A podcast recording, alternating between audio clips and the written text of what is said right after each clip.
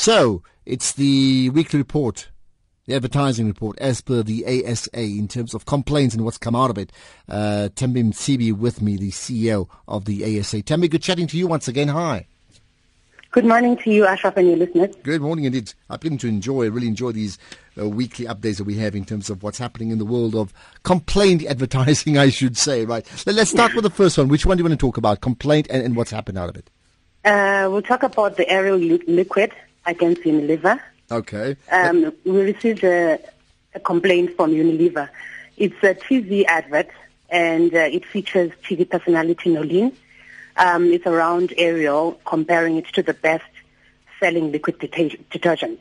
Mm, and basically, at the end of the day, Ariel is a better uh, selling, uh, better, better uh, detergent in removing stains. And the stains that we're looking at is basically red wine, chocolate ice cream, and clay. Okay. Um, Unilever took exception to this and complained to us.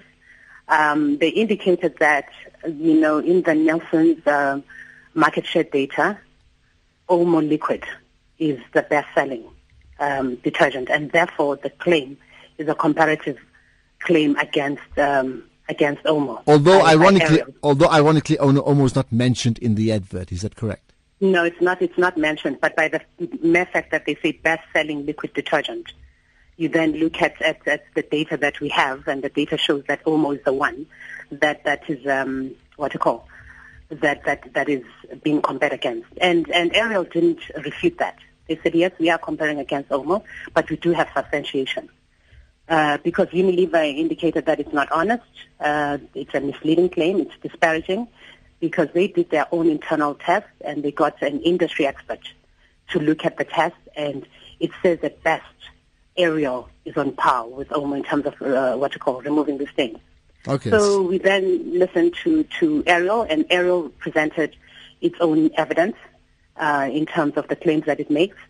Uh, but it also said we did not say that it does not remove the stains. We said ours is better. So it does remove stains, but it doesn't remove them as well as Ariel.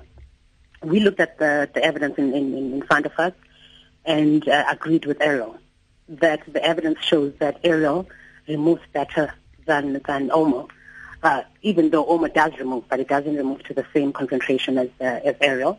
And we also indicated, I think more importantly, that it was not disparaging. The method that you make a comparison, a factual comparison, does not amount to, to disparagement.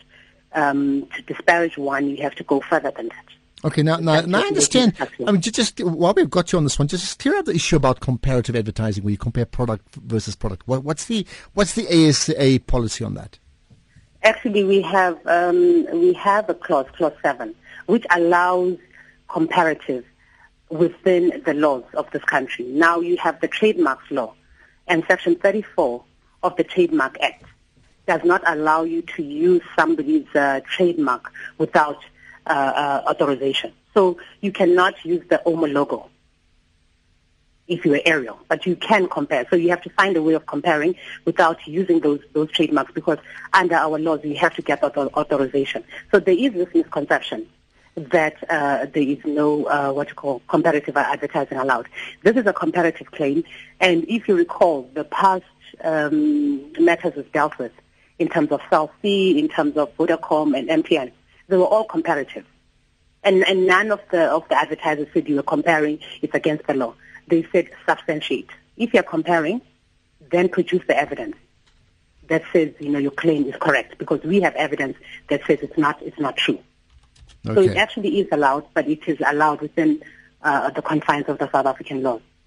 All right, that, that's interesting. Now, uh, since since your ruling, I mean, is again has there been Omo fighting back on this one, saying taking this to appeal, or, or is that case over?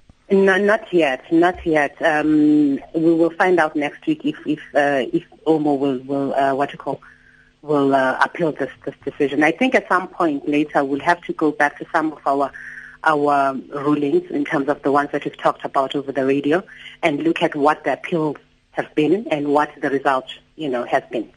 Okay. I think at some point we'll, we'll, we'll do that. Yeah, but at this point in time, we haven't received anything from um, from Unilever yet in terms of appealing All right. So our ruling. There's a couple more you want to talk about, right? Tell me about that. Well, the the one actually that I wanted to talk about was one in in, in the in, in the UK, uh, the Advertising Standards Authority in the UK. uh, with the Oscar case, there mm. is uh, an entity called Paddy Power. It's, it's a gambling institution in, in England, very well renowned.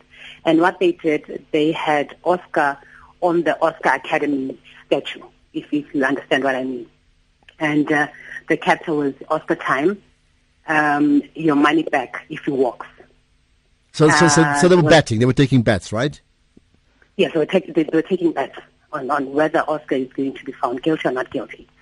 There was a flurry of complaints from the English public around this matter, and the Advertising Standards uh, Authority that it was not just in bad taste, it was very offensive, and it, would, it, it brought the advertising industry into disrepute. So, so, you know, just to compare what our sister bodies in other parts of the world are doing. Okay. Has, has anybody tried something like that in South Africa? And if they do, what would you tell them? No, not yet. Not as far as we, we, we, we can gather, and we haven't received any complaints. Okay, but but, but if they did, would it would it would it be thrown out? That sort of thing. It, depends. It, you know, I suppose being a lawyer, it's difficult to say yeah. this particular instance, but it would depend on the facts um, in terms of how they couched it um, and and what the complaint would be and what what provisions of the law, you know, offensive, and in what you know, to what extent is it offensive. So it would depend. All right. Now, now, now, quick one. I mean, often I I speak to um, advertising agencies and they come out with rather provocative adverts and, and they know those adverts are likely to be pulled, okay? They, they just know it because of, of the way it is. So yes, it, it, it gets flighted and within a few days somebody complains and it gets pulled. There's lots of publicity around it, so people like myself talk about it, and it gets pulled. Mm-hmm. Um, and, and they plan for that sort of publicity, right? Now, when when it gets pulled, the fact that, that they lose the, the so-called effort that it takes to put into it is okay because they've they've they've tactically planned for that. Do they get punished in, in rand terms as well? Yes, they can get punished. We can look at that. I mean, we have the hit and runs. For example, somebody may flight it after 5 when we close our offices on a Friday afternoon. Um, by Monday morning, it's caught. We can still make a ruling, and we can actually impose sanctions because we look at the facts of the matter. If we see that that was your intention, uh, and you knew that it, it, it was against the ASA code, we can then uh, make a ruling. And the kind of ruling that, that, that, that we make is called adverse, uh, adverse uh, publicity, where you would have to write an apology. So, and you would have to flight it on the same medium that you flighted your, your initial um, advert. So, for example, if you had it on radio, you would have to flight it at the same time so it would be sort of 5 o'clock in the afternoon. You would have to fly it at 5 o'clock in the afternoon. So it affects your pocket because it's now spent twice for the same asset. Okay. And, um, and the one was adverse. And also what happens as well, sometimes you actually lose clients because clients do not want to be associated with somebody who breaches the codes of the ASA. Okay. That, so that, if, if, you're an advertising firm. That's and then